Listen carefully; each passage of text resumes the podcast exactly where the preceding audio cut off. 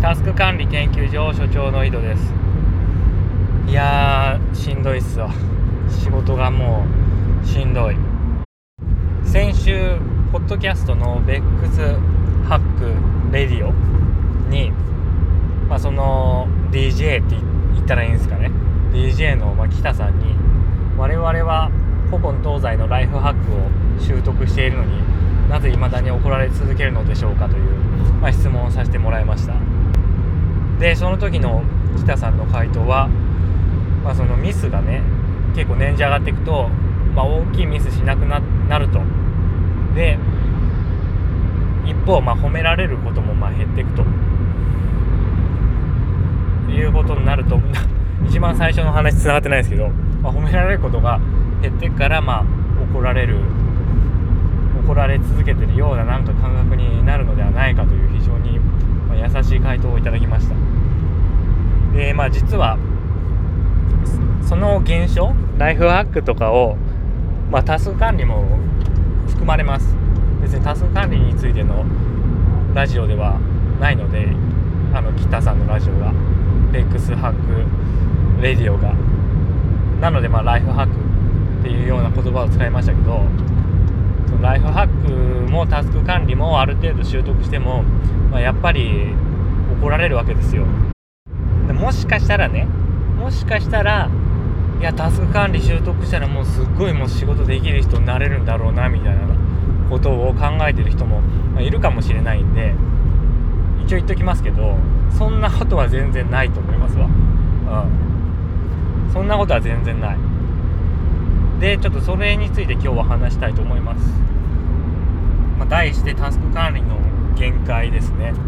まあ、自分もブログの方で何回かねタスク管理の限界について書いたことあるんですけど、まあ、また今回は違う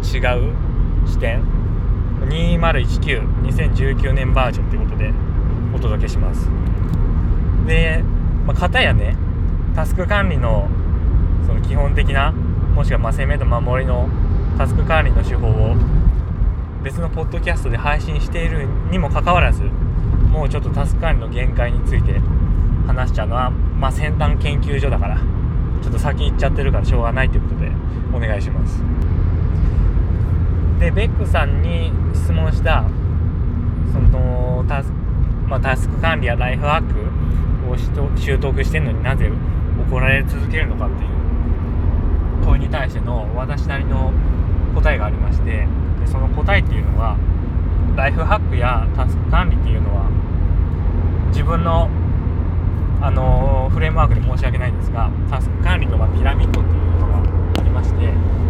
でそのピラミッドが上から戦略作戦戦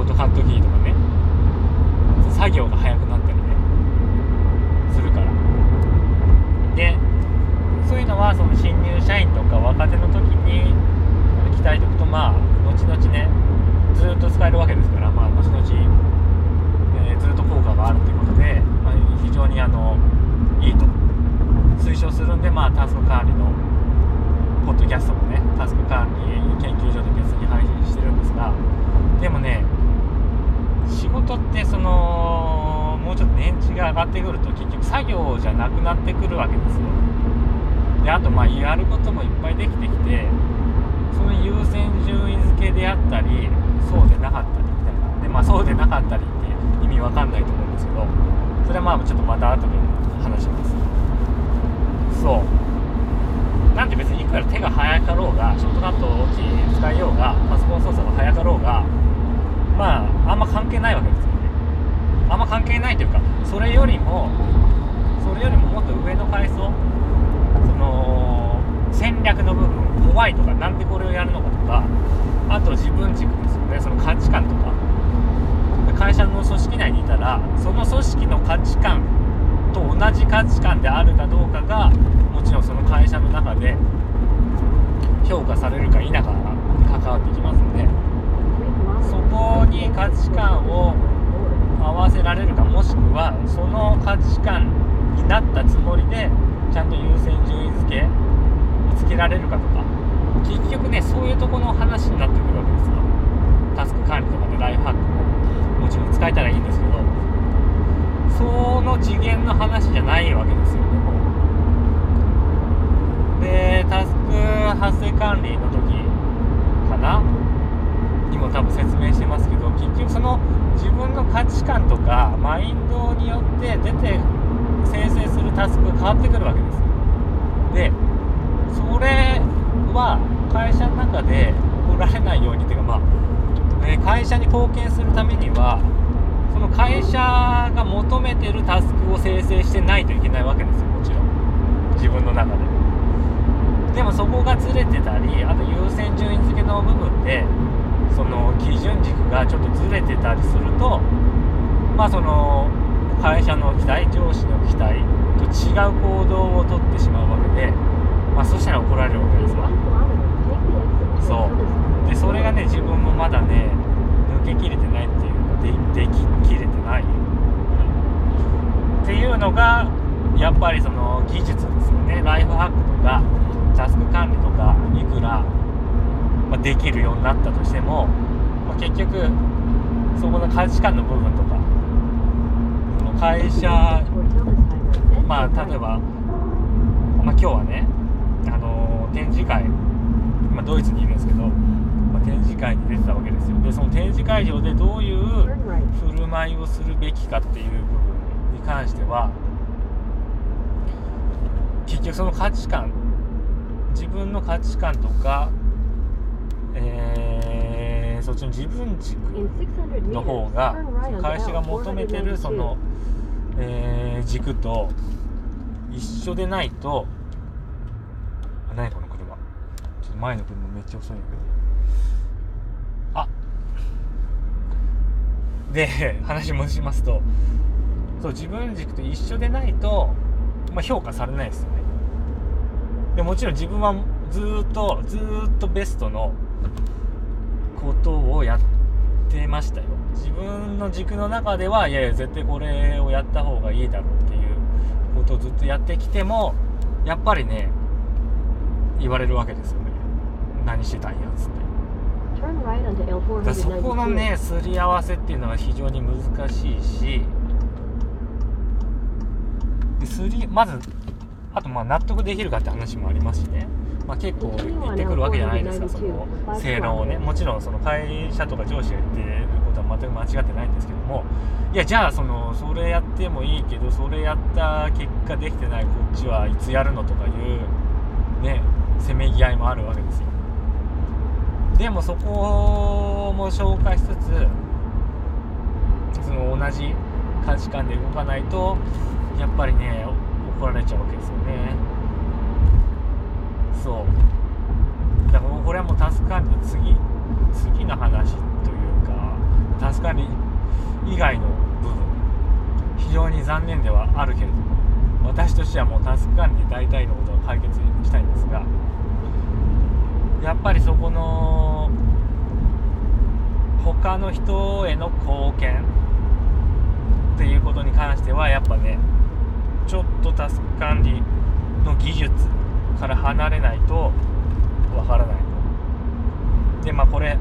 個人的に上司から言われたことなんですけど結局そのタスクリストみたいに一個一個そのタスクを消し込むような動きをお前はしてると。そうじゃないと。もっと有機的に動けと。その個別にこれをやったら次これはい次これやったら次これとかじゃなくて全体をの動きを見つつ対極的な。でその中でそのその時に合った行動をすべきだと。非常にそのアーティスティックなねことをおっしゃるわけでわけですわ。これはもうねタスク管理とかでどうにかできる問題ではなくてその感覚とか、まあ、その勘とか、まあ、そういう部分が関わってくるわけですよ。でやっぱそこはねタスク管理じゃねカバーできないですよね。タスク管理は全部理屈になっちゃいますから。そこら辺もまあうまく融合しつつ今後やっていけいければいいなって自分は思ってます。でもそれはもうなかなかね人に説明するのは難しいですよね。自分もその上司の言ってることは言ってることは分かるんですけどじゃあじゃあどうすればいいんだっていうと未だにちょっとつかめてないんですよねだからまあそこがまたね弱点っていうか弱点でもありますよねこういうロジカルな話と一。個一個まあえー、2B と as is その目指すべき姿があってで今現状ここでじゃあそれをあのー、そのギャップを埋めるにはどうすればいいかっていうロジカルに切っていくと結局タスク一つ一つを潰していくっていうような思考になってしまうとでまあ大体大体のことはもうだからな少なくともその日常生活のことはもう全部それでいけると思いますよ。もちろん助かってただそのミッションがの難易度がどんどん上がっていくとまあそう簡単にはいかなくなるというのをすごい感じてます。じゃあそこをどうする？でそこをじゃあまたタスク管理的な切り口でどうするかとか考えると結局、まあ、その考え方にもとらわれてしまってるんで多分ね拉致開かないんじゃないかなと思うんですよ。そのロジカルなね切り方で解決策を考えてたら。まあかまあだからかといだからもうそのなりきるとかねそういう話しかないですよね。そういうそのアーティスティックな思考の人はどういうものを好むかとかどういうことを思うのかとかいうその想像力っていうんですね。そっちに自分を寄せるっていうか。なんかもうそういうことをしないと多分そのような技術勘とかその雰囲気を読むとか多分そこら辺はね習得できないんじゃないかなって。だからタスク管理っていうそのロジカルな枠組みだと、まあ、非常にうーん何て言うのかな打開策っていうかそのだ結局あれですよね。話また変わっちゃいますけど。あのあごめんごめん。でその前にその、まあ、優先順位をつけないというのは、まあ、そういう話です。一個一個1対1で優先順位をつけるのではなくてもう対局を見て個別ななんか考えるかと、まあ、そまあねこれ言ったらそのいやいやそれは超超高速でその状その時の状況に合わせて優先順位入れ替えてるじゃないですかという話が出てくるかもしれないけども、まあ、もし仮にそうだったとしてもそれなかなか難しいじゃないですか。そのこうあじゃあこの優先朝決めたじゃあこの優先順位通りにやろうっていうやり方が正しいって思っている限りそれは難しいじゃないですか。その高速でチェンジしてたらいやもうこれ疲れちゃうとか。いやいやいやもう朝決めた優先順位通りにやろうっつって。そのタスク実行資源消耗しちゃうからもうそれやめようみたいになっちゃうじゃないですか。だからやっぱりねそこら辺を変えないといけないんじゃないかなと思います。でまあその別の話っていうのは結局タスク管理ってその全時的改善なわけですよね。ちょっとずつちょっとずつ改善していくみたいな。でそれはできるかもしれないけど。もやっぱり劇的にねドラスティックに改善するにはいやまあ PDCA じゃいかんすわ、うん、PDCA じゃなくてその戦略の部分とか価値観の部分をガラッと変える。どうやって変えるか。それは分からない。その人にその人にとって結構衝撃的な出来事が起こらない限り多分それは難しいと今のところ思ってます。自分だったらその駐在駐在員としても能力足りないからもう帰ってくださいみたいなことを言われた時に、まあね、一皮むけたっていうか、まあ、別のね考え方ができるようになったんですけど、まあ、またそういう 全然ウェルカムじゃないですけどねそんなの。そんなのウェルカムじゃないけど、まあ、そういう出来事がもう起こりつつあるけどね今日も怒られたし。だからまあそれをもっとだからもう自分ごとまた話がどんどん変わるけど他人事多席じゃいかんわけですねやっぱ。実績ででも追い込むと壊れちゃうから自分を追い込みすぎると壊れちゃうんだけどでもそうは言ってもその劇的に変わるためにはやっぱ自分を追い込まないと変わんないんですよね。だそこはね今のいやもう自分大切にっていうその風潮の中ではなかなか声を大にして言ったらすごいね非難されちゃうから言えないですけど、まあ、まあ自分を変える気があるのであれば、まあ、実績いや別にもう変える気ないですと。このままでいいですって言うんだったら稼ぎの方がまあ楽ですわそりゃ。でまあそこのバランスがねやっぱ重要なんじゃないかなと思いますということでホテル着いたんで今回はこの辺にしときます。また。